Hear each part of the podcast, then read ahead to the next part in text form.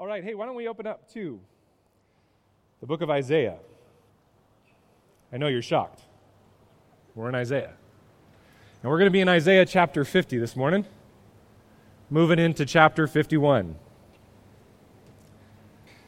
Well, it was my freshman year at college.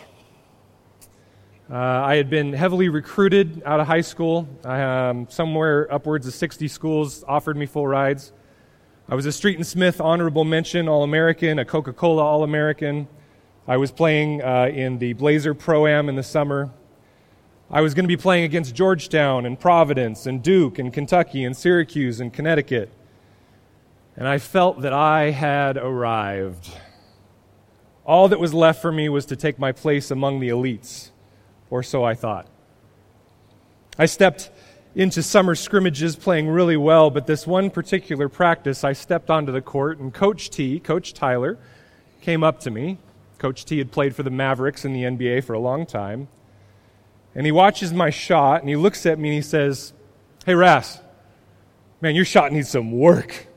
We're going to have to teach you how to shoot. Now, at this point in my life, I was not following Jesus all I had was basketball, and so my response was the opposite of teachable. Now, I didn't say anything because Coach T could have pounded me into the ground, but inwardly I thought to myself, man, my, my shot is what got me here. Who are you to change my shot? I didn't learn really anything whatsoever. So it was no wonder that after four lackluster years of collegiate bench warming, I got my chance to go play in the big leagues, the basketball league of Norway. It's okay, you can laugh. How many of you have that sticker on your, on your bumper of your car, the BLNO? Any of you have that one? Right? It's got the guy freezing instead of the guy playing basketball and passing, right? Most of you haven't heard of it. I hadn't either, but it was the only place I could play uh, professionally that was about to pay me. I played for a team called the Ulriken Eagles. Now, while slightly humbled by my low level move to an unheard of league, I still was a professional. I still wasn't truly following the Lord, so humility was not part of my life. I figured I have made it somewhat. It's just a matter of time before I get to the big leagues, big Euro leagues, the NBA. I just got to bide my time. So I show up to the first shoot around there in Bergen, Norway, and do you know what good old Coach Swan said to me? Hey, Ras, your shot needs some work, man. Right? No matter where I went, it seemed to follow me. And yet I'd made it all this way. What was wrong with these coaches? Well, the reality is, is that nothing was wrong with the coaches. The reality was something was wrong with me. I hadn't humbled myself. If only, if only I could get those years back and have ears to ear, hear as those who are taught. Ears to hear as those who are taught. This is what we're going to be talking about today. This is the key to understanding the verses before us. This morning we'll be looking at the third servant song in Isaiah, these poems that look at this coming Messiah, this divine agent of God that's going to roll out the plan of God and be very key to it. And we're going to see this agent, this Messiah figure, who we now know obviously is Christ, Jesus. He's going to act in a way of obedience, and he will show us what it is to have ears to hear as, as those who are taught. And he will do this through obedience, even in the midst of suffering. But this text, I believe, today will also give us great application. I think part of what our, our key for today is, is to look at Jesus and see his amazing nature and see his obedience to the Father. And that will lead us to the cross to understand that while he was without sin, he loved us so much that he gave his sinless life for my lackluster life. That's how much Jesus loves us. And that is key to today. But secondly, the application of what it is to follow in his image. We will look at Jesus' model of being taught and how our desire to be a law unto ourselves will hold us back from growth in Christ, just like it did me my basketball career. It's amazing how many people I had in my life say over and over and over again, Oh, Hans, you were so close. Now, I praise God for not making it to the NBA because I would be dead in a ditch, probably with some addiction, with some terrible relational interaction, and I would not know the Lord. So I am thankful every morning that I wake up and see my wife and children in this church that the Lord took that from me. But the picture still stands. If only I had figured out that last little bit of teachability, maybe that would have kicked me over into the growth that I needed to walk in basketball in a way that was free. It was almost easy, if you will. And I fear that so many of us in this church, because of that lack of ears to hear as those who are taught, we are stunting our own growth and keeping ourselves from seeing Jesus massively at work in our life. Because again, as I've said many times, he won't force himself on us. So let's first begin by looking at the contrast of Israel's disobedience and the servant's obedience. That's the first thing we'll look at today. The contrast of Israel's disobedience and the servant's obedience.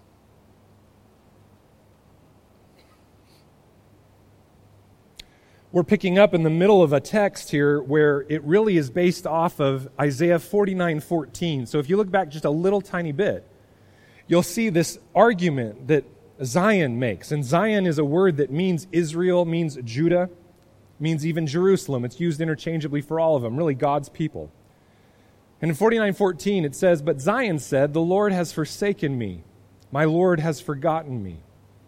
Israel argues with God that even if God's plan of salvation is rolling out, as he said all throughout Isaiah 49, their argument is, well, that's all well and good, Lord, that you're doing this salvation thing, but look at my life. My life is, well, I'm in the midst of suffering.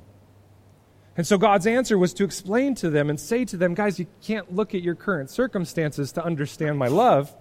You have to look at everything that I'm doing and everything I've done. And so he uses these examples. He talks about the fact that he loves them more than a mother nursing her child. A bereaving mother loves her lost children more than a foster parent loves her child or her children. And he uses these examples to say, I will never leave you nor forsake you. I love you that much, Israel. But then he has to correct them and tell them, you see, guys, truth always is, let me comfort you, but then let me also correct you. And so in chapter 50, he uses more earthly relationships as illustrations. But this time, he's going to use them to, correct Israel. Let's look at chapter 50, verse 1. Thus says the Lord. And remember, anytime you see L O R D in all caps, that means that in the underlying Hebrew, it's speaking of the name of the Exodus God, Yahweh Himself, Jehovah, the God of Israel. Thus says the Lord Where is your mother's certificate of divorce with which I sent her away? Or which of my creditors is it to whom I have sold you? Behold, for your iniquities you were sold, and for your transgressions your mother was sent away. Why, when I came, was there no man? Why, when I called, was there no one to answer? Is my hand shortened that it cannot redeem?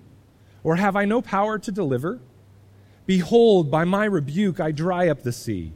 I make the rivers a desert. Their fish stink for lack of water and die of thirst. I clothe the heavens with blackness and make sackcloth their covering. He uses imagery here in the last, the last part to talk about the Exodus, that he brought darkness over Egypt, that he led them through the water and he dried up the water in a sense, uh, made it red with blood so that the fish died and stank. He's saying, guys, remember who I am and remember what I promised you by covenant. Did I send you away with a certificate of divorce? No, you chose to be adulterous, he says. Did I have to sell you because I couldn't handle the debt that I took on? No, you took on a debt. You sold yourself into slavery. He's turning their question back on them. Wait, wait. You think I'm the one at fault here? No. The reality is is that you are the ones that have chosen division in relationship. And the reality was when God called, no one came. Not one Judahite remained in obedience. All, all were faithless. And the good news of what God says here does that shorten my arm? Does that make it so I can't save? No, the reality of the good news of Jesus' gospel is that he does save in spite of that. God does not need us to bring us redemption. He alone does it. And He does it not because we deserve it, He does it because it's innate to His character. It is His character to save. But it is also His character to allow our will to play a part.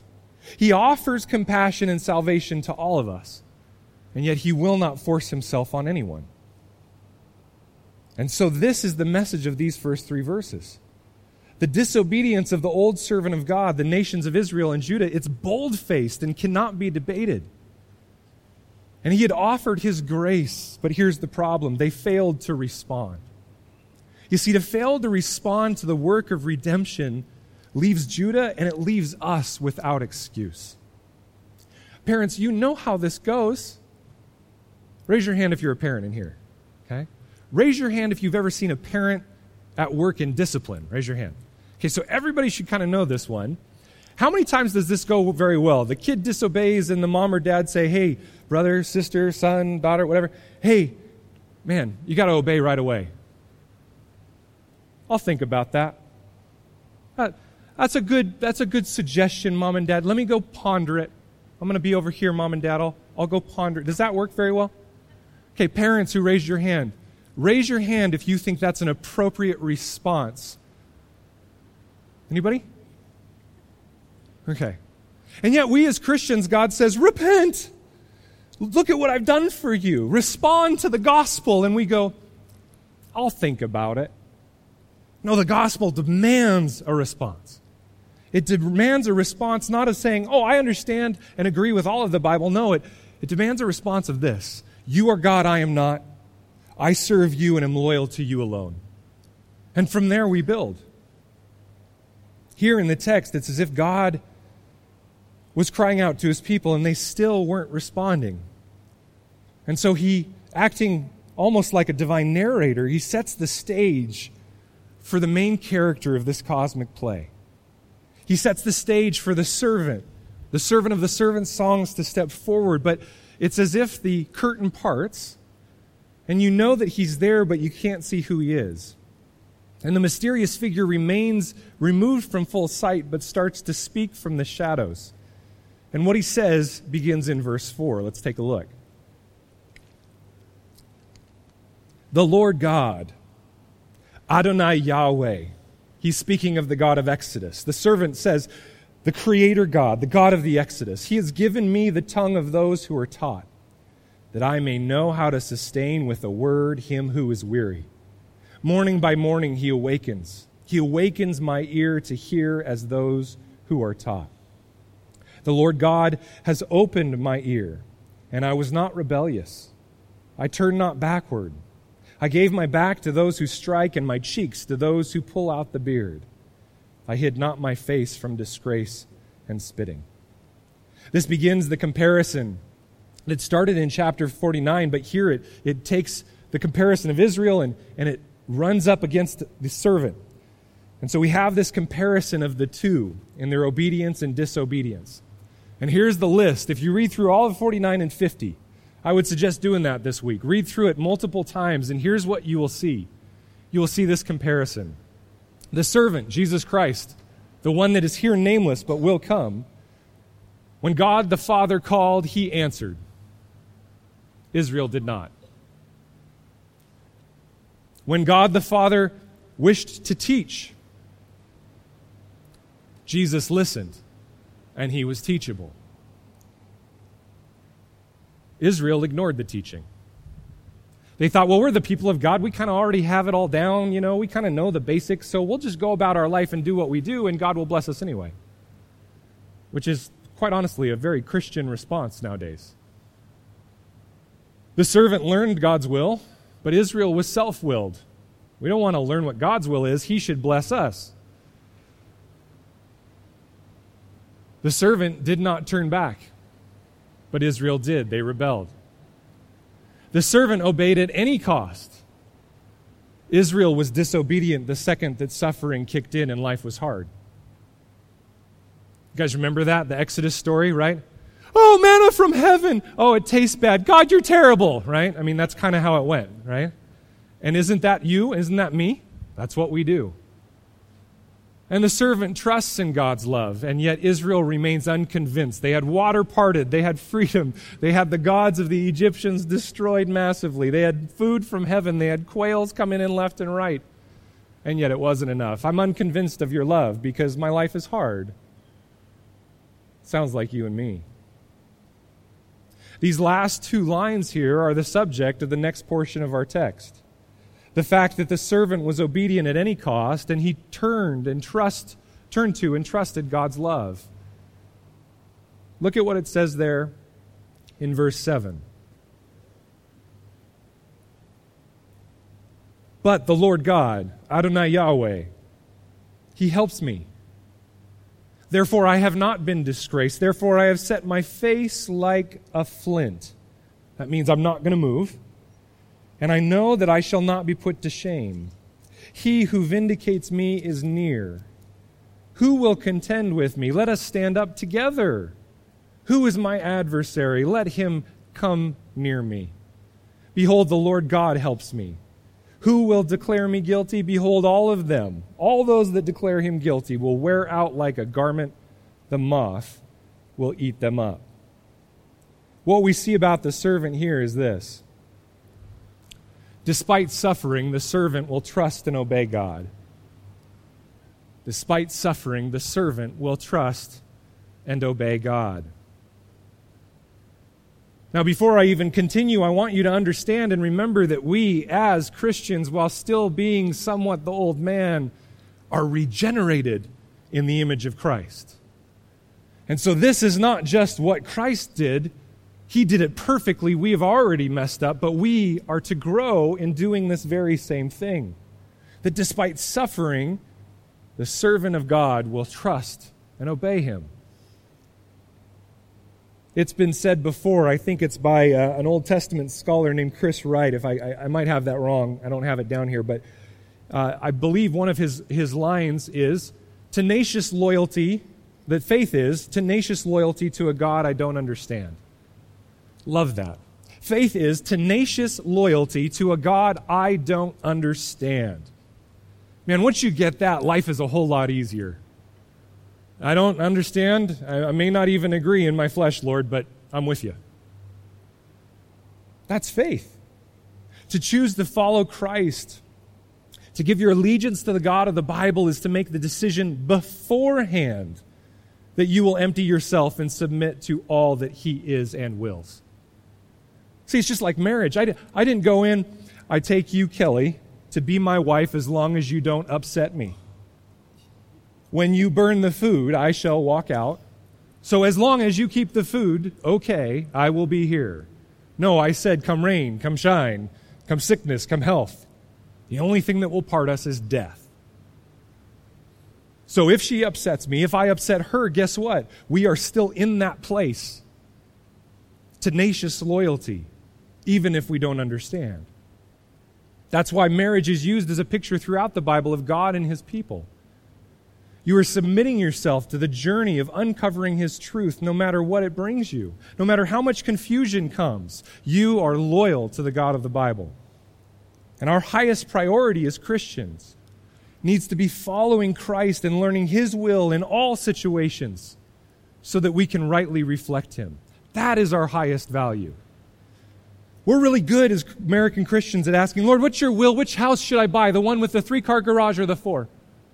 Lord, which, which job should I take? Which one can I get away with lesser of a tithe and get more money? Which one will give me more vacation? This is what I want. I want your will, Lord. We never really ask, Lord, in this situation of suffering, in this situation of pain, how can I become less so you can become more? What's your will?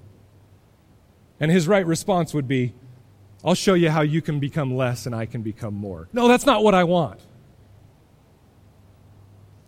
But that is his will. The suffering servant that we see here, he is struck and beaten. His beard is pulled out of his cheeks. Ladies, I know you might know what this means with plucking, right? Okay? Guys, go home some of you do need to pluck, just FYI, guys, okay? Take your wife's tweezers grab onto some of your facial hair and rip it out. It is not pleasing. Okay? His beard was ripped out. He was beaten and bruised for us. And yet he continued in obedience. This is glimpses of what he would fulfill for us for the plan of the Father. Think of the garden, guys. Regardless of how bad it was, he had uh, drops of, of sweaty blood coming out of his, his forehead, and yet he was so stressed and he was so suffering, and yet what did he say? He said, Father, my Father, if it be possible, let this cup pass from me. Nevertheless, not as I will, but as you will. Obedience. Now, does tenacious loyalty mean that there is never conflict? That there is never questioning? No, see, I think that's a big problem in fundamental Christianity, that there is not room made for questioning within that tenacious loyalty. Loyalty is the bounds of commitment within which you stay fully committed. Loyalty is what gives you the safety and assurance to be able to have conflict about those things you don't understand. My wife and I, our marriage has grown in ways never before possible in the last six years. And part of it has been in the midst of giant conflict about things we used to be passive aggressive about and just shove under the rug. And the reality is, is that our loyalty to each other makes a safe space. Everybody's about safe spaces today.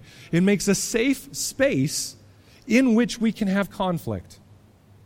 Well, it's the same thing with Jesus Christ. Think about Jesus on the cross. Remember, he was just as much man as he was God. And in his humanity, he didn't get it fully.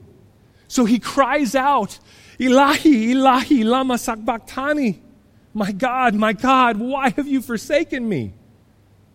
I don't think he was like, oh, it's part of the script. Line, oh, Eloi, Eloi, lama sabachthani. Like, no, that's not what he did. He was crying out in heartfelt questioning, Father God, Adonai Yahweh, where are you? And yet, immediately after that, what was his next statement? Father, into your hands I commit my spirit. He didn't just have a switch, both were present. Father, I am yours, and yet I don't get it. That's a healthy relationship. He kept the boundaries of his relationship intact, his allegiance intact, and admitted his confusion. Yet he had obedience in the midst of suffering. Guys, why are we safe to trust God even if when it makes no sense? Because of the cross. We can forever trust our God. No matter the suffering, no matter the hurt, the pain that you are in, you can trust him. You can trust that his ways are best. His ways are strongest. Well, Hans, I've, I've tried his ways and it just leads to more pain and hurt and loneliness. People hate me. Well, that means you're in good company because you're walking through the world as he did. And our goal, our highest value as Christians is unity with him, not caring what other people believe.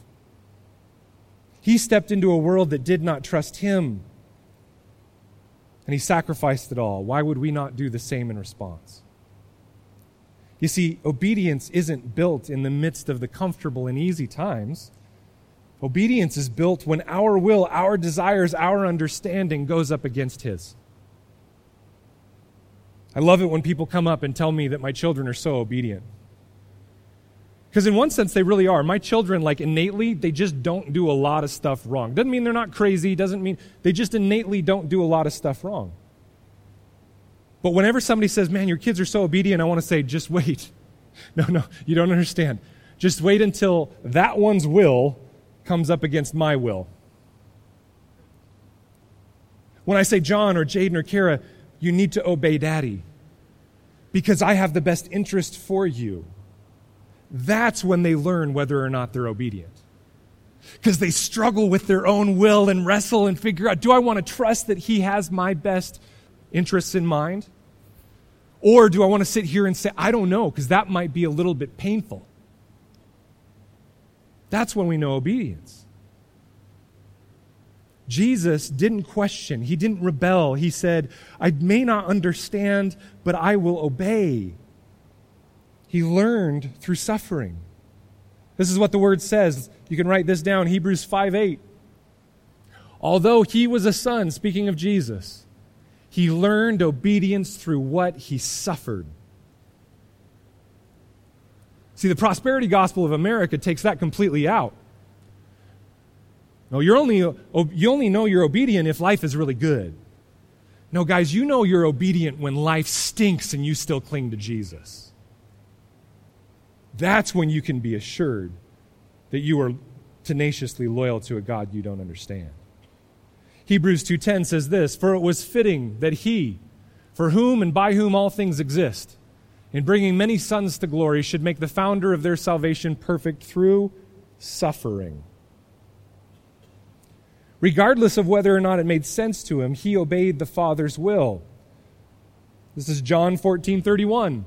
But I do as the Father commanded me, so that the world may know that I love the Father. Look at what he attaches witness to being nice, being kind, watching Christian movies, listening to Christian music, going to church. No, obedience to what the Father commands. And he asks the same thing of us just in the next chapter, John 15 10. If you, he's speaking to his disciples, he's speaking to us, keep my commandments, you will abide in my love, just as I have kept my Father's commandments and abide in his love. Now, this is the crazy part. Look again with me at the text of Isaiah. He says things like, The Lord God helps me. I have not been disgraced. He's going to vindicate me. Who will contend with me? Man, if you know the story of the crucifixion, you might think, Jesus, you are in lava land. If this is truly foretelling Jesus, he was put to shame. The Romans not only contended with him, they killed him. He suffered the most disgraceful death a human can, can suffer crucified, naked, most likely suffocating slowly, a crown of thorns on his head. How can he say this? Well, look at the last statement there. Verse 9 Behold, the Lord God helps me. Who will declare me guilty? Behold, all of them will wear out like a garment, the moth will eat them up. Jesus looks to the eternal truth. He looks to the fact that God, the Father, has declared him innocent. Well, he was innately innocent, but it's the Father's opinion that matters.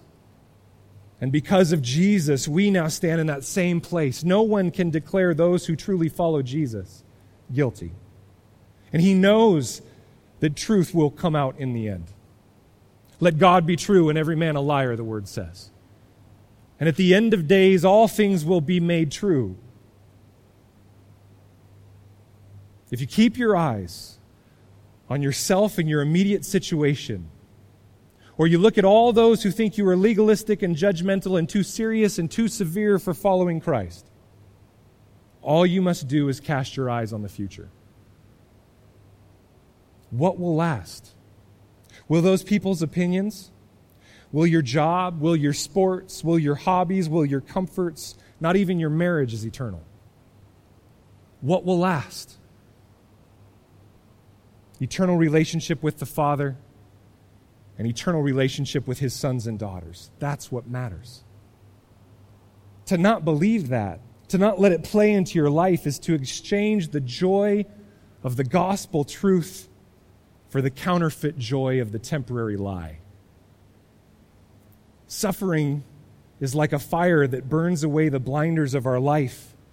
And what we are left with in those moments is an amazing understanding of what is most important to us to what we are most devoted. We realize in what we trust the most. Just as when Jesus had everything removed, he knew all he had was the Father.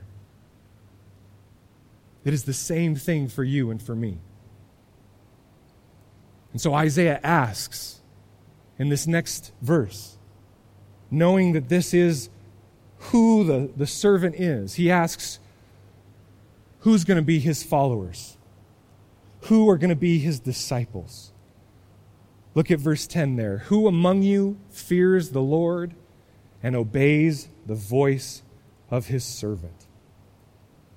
In other words, guys, I want you to write this down. We must decide whose light we will follow. We must decide whose light we will follow. It's kind of an odd title for a section. Where do I get it from? Well, it's here from these verses. Who among you fears the Lord and obeys the voice of his servant? Let him who walks in darkness and has no light trust in the name of the Lord. And Hebrew guys, that is Shem Yahweh, one God and one God only. And rely on his God. Behold, all you who kindle a fire, who equip yourselves with burning torches. In other words, if you're coming up with your own truth, you're in trouble. Walk by the light of your fire and by the torches that you have kindled. What? Why would he command us to do that? Here's why. This you have from my hand. If you do that, in other words, you shall lie down in torment. The Word of God, Scripture itself, calls itself the light of God over and over again. It is the written understanding of the manifest Word of God, Jesus Christ. And the servant is one who listens to God's teaching. You ever notice in reading the Gospels how much of the Scripture is just flowing through Jesus all the time? God is calling the believing remnant to show their devotion to Him by submitting their minds and the action of their lives to the words of the servant. Now, we as believers in the triune nature of God, we know that Jesus is God. But at the same time, here, he's given to us as one who teaches us and whose life we must walk in. Well, three times this week, I've had discussions with people who ask me this question How do we really know if these are the words of God? Three times I've had that discussion this week with people from this church. How do we know? I'm going to give you a mini teaching with a number of verses for you guys to write down and study on your own. And we're going to go through this quickly, but I'm going to explain it to you. Here's how God has communicated with mankind. First, write this down Hebrews 1 1 through 3a. A just means the first portion of verse 3. Hebrews 1 1 through 3a. Here's what it says Long ago, at many times and in many ways, he wasn't, he wasn't keeping himself to one way there, one method. God spoke to our fathers by the prophets. But in these last days, he has spoken to us by his Son, whom he appointed the heir of all things, through whom also he created the world. Here's basically what that means God used to speak in direct revelation to men. They would literally go, Uh huh, Lord, okay, here you go, guys. That doesn't happen the same way anymore. It does not happen the same way anymore. You know why? Because that says it doesn't. But Hans, I know people who are prophets and prophetesses. They're false. You can read it right there, guys. He speaks to us through his son. That's how he's done it. The way that they knew whether those prophets were false in those days is did what they speak come true, or did God publicly acknowledge them as his prophet? So, if you guys go to Mount Hood and it starts to swirl with smoke and there's lightning bolts and you come down with two tablets and God says, This is mine, listen to him, I will probably listen to you. If that doesn't happen, don't listen to the person. Okay? Next, 2 Timothy 3 16 through 17. Paul confirms that this Old Testament that was given through these prophets of God, Moses, Isaiah, Jeremiah, Ezekiel, Hosea, all these men of God, he confirms that they are useful because the scripture he's talking about to Timothy is not the New Testament, it's the Old. All scripture is breathed out by God and profitable for teaching, for reproof, for correction, and for training in righteousness, that the man or woman of God may be competent, equipped for every good work. So Paul says that Old Testament is good. Then Jesus comes along and he says, Yeah, I agree. And he quotes from it time and time again. And he teaches in the midst of his life clarification on that Old Testament. You guys have heard that it was said, but I say unto you. And he assembles for himself a group of disciples. Can anybody remember what the word disciple means? Student or learner, one who is taught. Okay, if you're, uh, let me just put the kibosh on something here. If I hear any more of you say, I'm just not a reader, I'm not a student, okay, you just said that you are not a disciple. You may not read quickly, and you may not be prone to sit down and study, but you are absolutely a student if you are a disciple. Jesus came and taught us this, and he taught us, or he taught his disciples, and this is what they did. They took what they saw and heard from Jesus and declared it. This is what First John says. John hung out with Jesus. He even reclined on Jesus' chest. That's how well he knew Jesus. He says, That which was from the beginning, which we have heard. In other words, he heard Jesus' teaching, which we have seen with our eyes. I watched Jesus' life, which we have looked upon and touched with our hands. I hugged my brother Jesus. Concerning the word of life, that's Jesus himself. The life was made manifest, and we have seen it and testified to it and proclaimed to you the eternal life, which was with the Father and was made manifest to us. That which we have seen and heard, we proclaim also to you, so that you too may have fellowship with us. And indeed, our fellowship is with the Father and with his Son, Jesus Christ. And we are writing these things to you so that our joy may be complete. This is the message we have heard from him and proclaimed to you that God is light, and in him is no darkness at all. Write down John 17, 20 through 21. I do not ask for these only. This is Jesus' high priestly prayer to God the Father. But also for those who will believe in me through what? How will we believe in them? Through the disciples' words. Let's read that again. I do not ask for these disciples sitting in front of me only, but also for those who will believe in me through their word, that they may all be one, just as you, Father, are in me and I in you that they also may be in us, so that the world may believe that you have sent me. And this is why he commanded us to go and teach. Matthew 28, 19 through 20.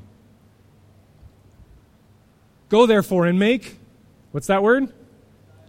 Which means learners of all nations, baptizing them in the name of the Father and the Son and the Holy Spirit. What's that word? teaching them to observe all that I have commanded you, and behold, I am with you always to the end of the age. You think teaching is important to the people of God? 2 Peter 1 20 through 21. Well, how do we know, Hans, what you're teaching us is right? There's so many manuscripts and so much different evidence. Here you go, guys. Knowing this, first of all, that no prophecy of Scripture comes from someone's own interpretation, for no prophecy was ever produced by the will of man, but men spoke from God as they were carried along by the Holy Spirit.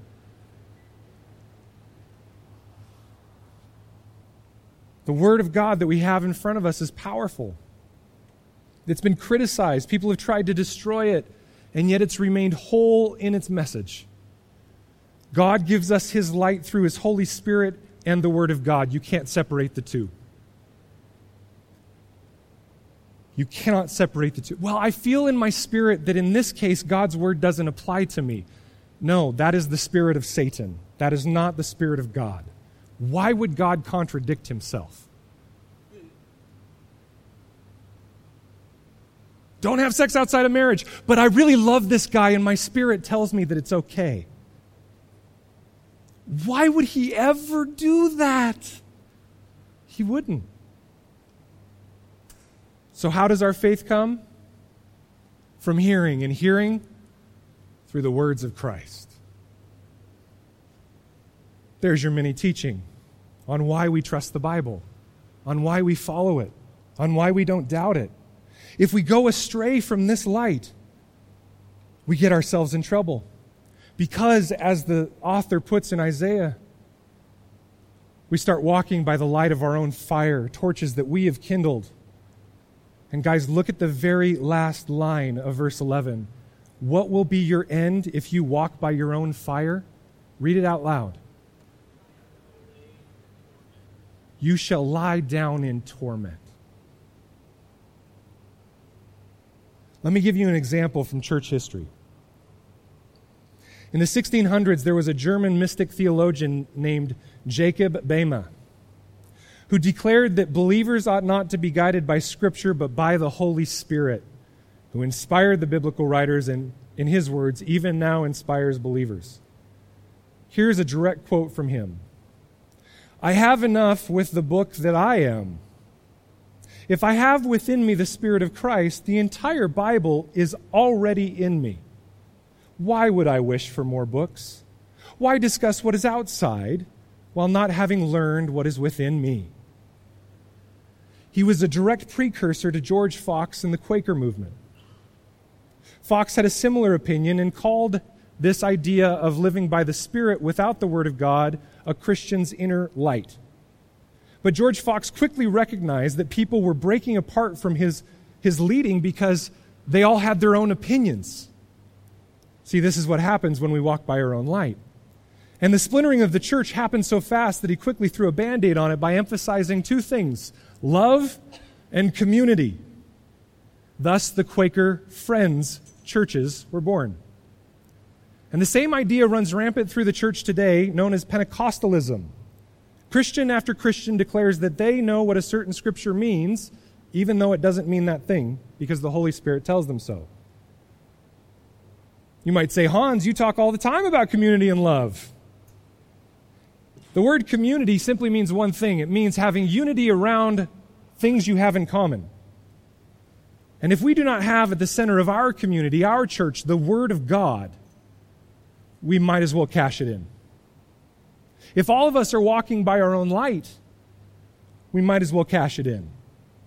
The community of this church must be a group of people that covenant together that we will wrestle through Scripture until we arrive at God's truth, not our own. Not just randomly proof texting our way into our own opinions, but breaking down Scripture in context to help, our, help us understand what God's will is. You see, this is the reason that when a black and white command of God is disobeyed by Christians, they think they can walk in the Holy Spirit. It is the band aid, the junk drawer of Christianity. Well, I believe that I'm right because the Holy Spirit has revealed it to me. This is why the word says, test the spirits. Not all of them are from Jesus. What does the Spirit do for us? Here's what John 14, 26 says. The Helper, the Holy Spirit, whom the Father will send in my name, he will, what's that word? teach you. Yeah, see, Hans, the word, the, the Holy Spirit, it teaches me. No, he will teach you all things and, what's the next part? Bring to your remembrance all that I have said to you. How do we remember what Jesus has said if we've never read it? If we're not taught about it?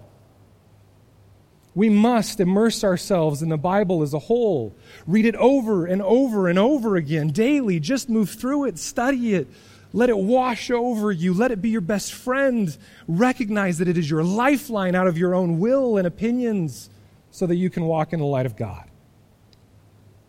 Because, guys, at the end of the day, when you disagree with someone, if their opinion is based truly on black and white scripture, your opinion is not fighting with them, it's fighting with scripture.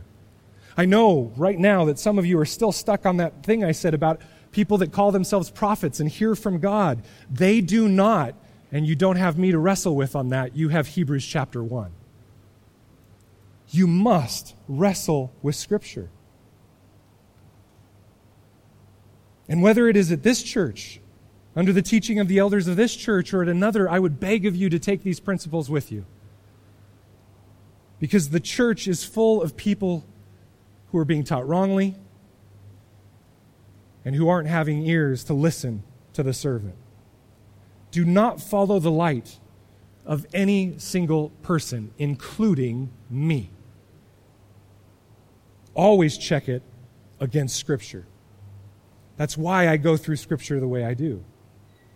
Because at the end of the day, this is what his command is to us. Write this down. Listen to the servant.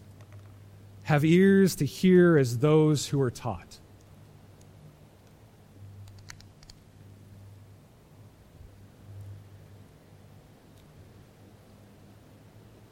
Listen to the servant. Have ears to hear as those who are taught. Let's look at chapter 51, and we're going to read through ver- uh, eight verses here. Listen to me, you who pursue righteousness, you who seek the Lord. Look to the rock from which you were hewn, and to the quarry from which you were dug. Look to Abraham your father, and to Sarah who bore you. For he was but one when I called him, that I might bless him and multiply him.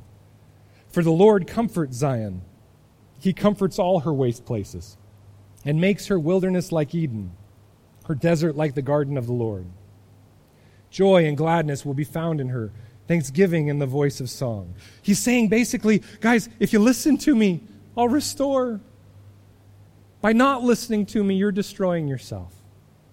Verse 4 Give attention to me, my people, and give ear to me, my nation. For a law, and the word there is Torah, it means both law and teaching, will go out from me and I will set my justice for a light to the peoples. My righteousness draws near, my salvation has gone out, and my arms will judge the peoples. The coastlands hope for me, and for my arm they wait. Verse 6 Lift up your eyes to the heavens and look at the earth beneath, for the heavens vanished like smoke, the earth will wear out like a garment, and they who dwell in it will die in like manner. But my salvation will be forever. In other words, for those who desire it and my righteousness will never be dismayed. Verse 7 Listen to me, you who know righteousness, the people in whose heart is my law. Again, that word is Torah in the Hebrew. It means law or teaching. Fear not the reproach of men, nor be dismayed at their revilings, for the moth will eat them up like a garment, and the worm will eat them like wool, but my righteousness will be forever and my salvation to all generations. You guys notice a pattern there? Verse 1 Listen to me. Verse 4 Give attention to me. Give ear to me. Verse 7 Listen to me. Do you think God's trying to get our attention? What do you think He's trying to say to us? What's that? Listen. He's saying, Listen. To show our allegiance to the Creator, we must submit to the teachings of the servant, his Son, Jesus Christ. The Father, the Son, and the Holy Spirit don't go off on their own tracks telling people different things. They're unified in spirit and word. And we can submit because he has shown us his love through his death on our behalf. Jesus died, and three days later, he resurrected, showing that he had victory over death. I understand sometimes why my kids look at me and go, I don't know if this is in my best interest. I don't know if they know the way to get to where I want to go, my kids might say. Do any of you want to have resurrection after death? Then there is one Sherpa that we follow. There is one guy that knows the trail. And he cries out to us and says, Listen to me. Through our submission to him, we become, as it says there in verse 1 of 51, chips off the old block. Look to the rock from which you were hewn, he says. Remember when Jesus is talking to Peter and he says, I will call you Petros. And on this rock, Petra, I will build my church. Petros means a little, little piece off of the bigger rock. Peter, by declaring him Christ and God, he said, Man, you're, you're a chip off the old block. You're obedient. And Peter would fail and Peter would struggle, but he would then be restored to live the rest of his life doing what? What was it that Jesus restored him to do? Peter, do you love me? Yes, I love you, Lord. Then feed my sheep. Teach them. Teach them about me. He'd spend the rest of his life walking in obedience, teaching. Maybe not perfectly, I doubt perfectly, but through the submission to God listening to his teachings, immersing ourselves in his word all the time, we will start to begin to look like Jesus Christ. Not perfectly, but a lot better than we are right now. Now, let me pause a minute to clear something up because I know that I go fast and that sometimes I throw some academic stuff at you, and I've heard rumblings through the congregation of statements like this I need a seminary degree to understand the Bible. Can I please, please clear something up for you? That is absolutely dead wrong. No one needs a seminary degree to study the Bible. The Bible is written for every person, every time, every place, every culture, every geography. You can understand it. You know why I go to seminary? Because it forces me to study it. I am in the Bible more than I ever could have imagined, and I love it. I love it because I am walking in the water of life. I want the same thing for you. If you desire to go to seminary, do it. If not, make yourself a pledge. Pledge to Jesus your time to read through his word over and over and over again. It is not a book of famous quotes. It is the living water that we refresh ourselves with every morning. How many days can you go without water before dying? Three. How long ago was the last time you sat down to study the Word for more than a 10 minute devotional? But secondly, I want to state to you very clearly that if all God was asking of you was for you to sit with your Bible and learn it alone in the woods, then why would he state over and over and over again that we are called learners and disciplers and those who are taught with ears of those who are taught? Why would he add command to command to command for a group of people known as the elders of the church, bishops, pastors, teachers, to teach the people? The autonomy of the saint teaches that you can go learn everything you need to know out in the woods. It's wrong. Controlling and manipulative pastors say you can only learn it from me. That's wrong. There is a mix. A teacher is necessary to help you step out of yourself. Group discussions around the words are help the word is helpful because it pulls you out of yourself and recognizes helps you recognize when you're being a law unto yourself. And guys, this is why when people are in blatant sin and simply want to be a law unto themselves, they pull back from the church. They stop coming to gatherings. They stop going to home group. They stop going to small groups. And then they make up excuses about, I just feel so disconnected from the church. I would turn you to chapter 50, verses 1 through 3. We're not disconnecting, you are. Because you want to be a law unto yourself.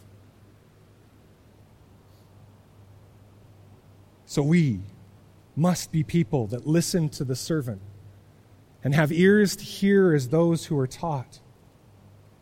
What keeps us from doing this? Let's finish off with this last list here barriers to teachability. I'm going to assume that everyone in here, because you're here today, in a sense, I'm preaching at the choir because you want to be taught. Amen? Amen? By a guy who also is being taught, who does not have all the answers but I know the guy who does. And so,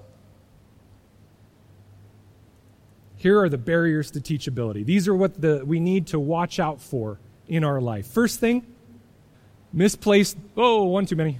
Go back. Misplaced values and busyness. Misplaced values and busyness. This is an easy one, guys. All I got to add to this is, well, I got better things to do than read the Bible. That's it. Misplaced values and busyness. I got better things to do than go be taught at church. Question for you How many days a week are you taught by the kingdom of darkness? Six and three quarters. Now, do you see why I think Sunday is so very important for you? And if you miss one Sunday, Guess how many days in a row you're taught by the kingdom of darkness before you get the water of the word again? 13. Now, if you are in devotionals every day of the, that, that, which you should be anyway, awesome. But there is a nature uh, or, or something that happens in the midst of the congregation misplaced values and busyness. Next, what keeps us from being taught desire for autonomy? We want to be a law unto ourselves. We come to churches with one critique in mind Does this pastor agree with me? Because I am the arbiter of truth. You know how I know who those people are? Those of you that come in, and I know some of you are going to get really uncomfortable right now and you do this the whole time.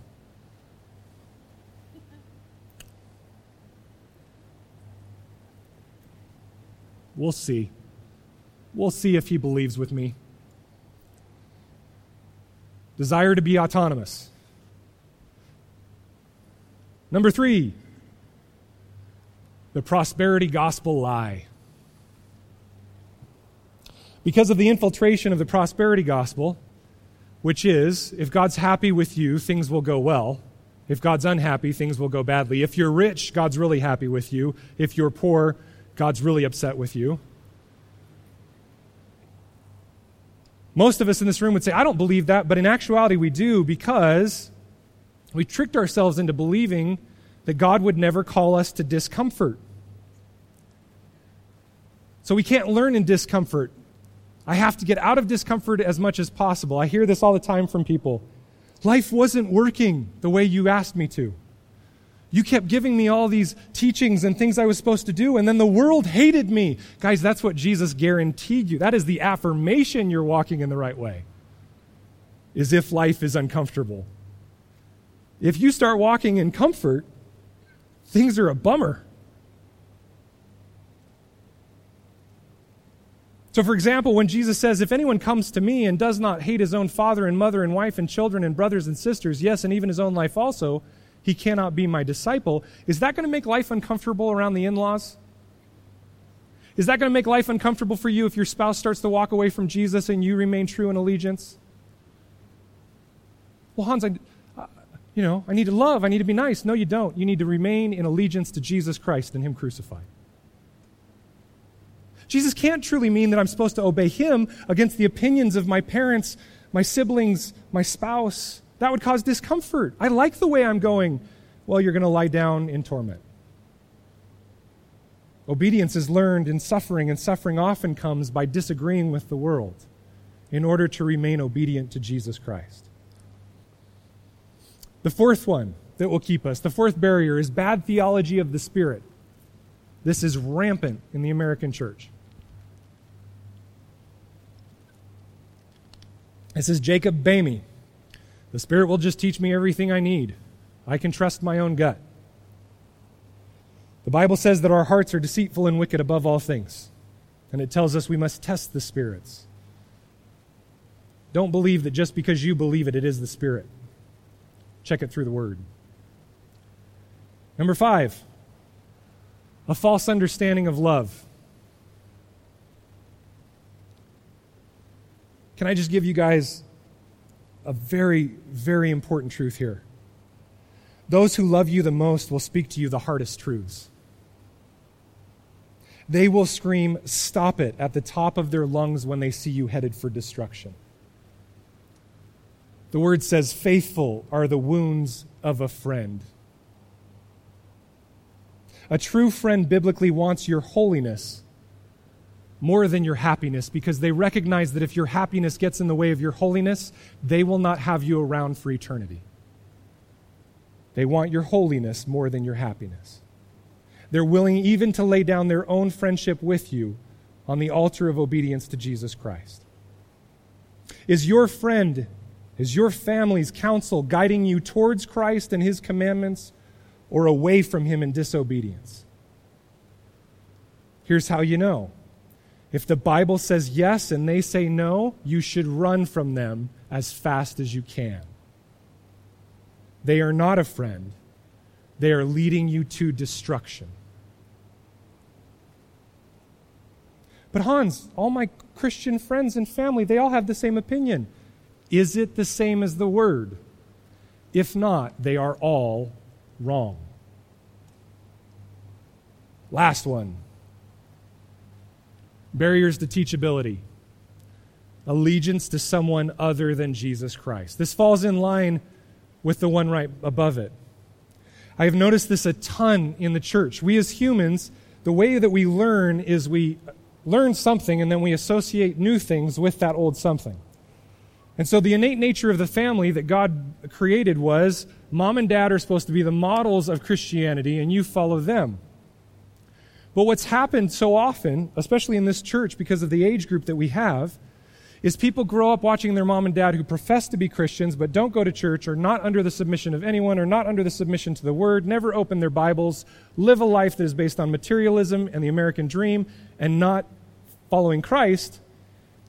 And then when somebody comes along and says, don't listen to that person who is leading you wrongly, they say, but they're a Christian.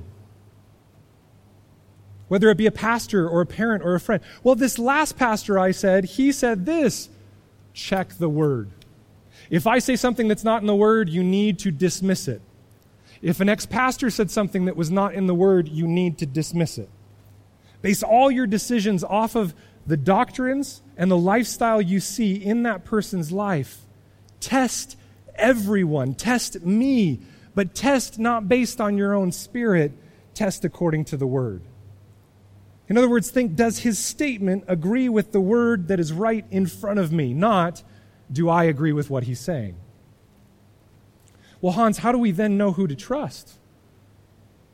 Well, that's why our section of Scripture today is so amazing. We follow the model of the servant, Jesus himself. See, Jesus is one that we will follow. Why? Because he, even he, even God himself, was teachable and woke up every morning with ears to hear what was taught by the Father. So you can ask yourself when you're looking at someone and whether, whether or not you should trust them are they teachable? Have you seen changes in them in which they humbled themselves when other people corrected them? Who are they taught by? And I am free and happy to answer all of these questions for you according to myself at another time. Are they taught? Are they submitted? When they go to church, do they go to be taught or to see if the pastor agrees with them? And the moment the pastor does disagree, do they listen in humble submission, checking it with Scripture? Or do they say, I knew that that pastor or that church was wrong and move on to the next? Do they live their lives popping in and out of churches at a shallow, shallow level? My word to you is don't ever follow anyone who isn't teachable. If you want to check, go up to them, your parent, your pastor, your friend, and ask them who they are accountable to, who they are submitted to, and who they listen to in order to be taught and see how they respond. See how they respond. If there's defensiveness, you've got your answer right away. If they lovingly say, These are the people, and I'm so glad you asked, then you know that they're in a good spot. I want to encourage you again, even if this is not your church, even if you're visiting, I want you to take these principles and this idea and go back to your church or a church that you feel is home. And I want you to apply those same things there. For mission, we must create a culture in this church where we understand that the purpose of why we were put on this earth is to accept the free gift of God's grace through Christ's death on our behalf, and then to be taught by that same servant that was the atoning sacrifice, growing in understanding and obedience to his word and then applying it in our lives so that we can display his goodness just as the servant Jesus Christ did. So, this week, here's your one point of application. I want you to walk out of this place and I want you to commit this week to being made in the image of Christ, to morning by morning awaken with an ear as those who are taught.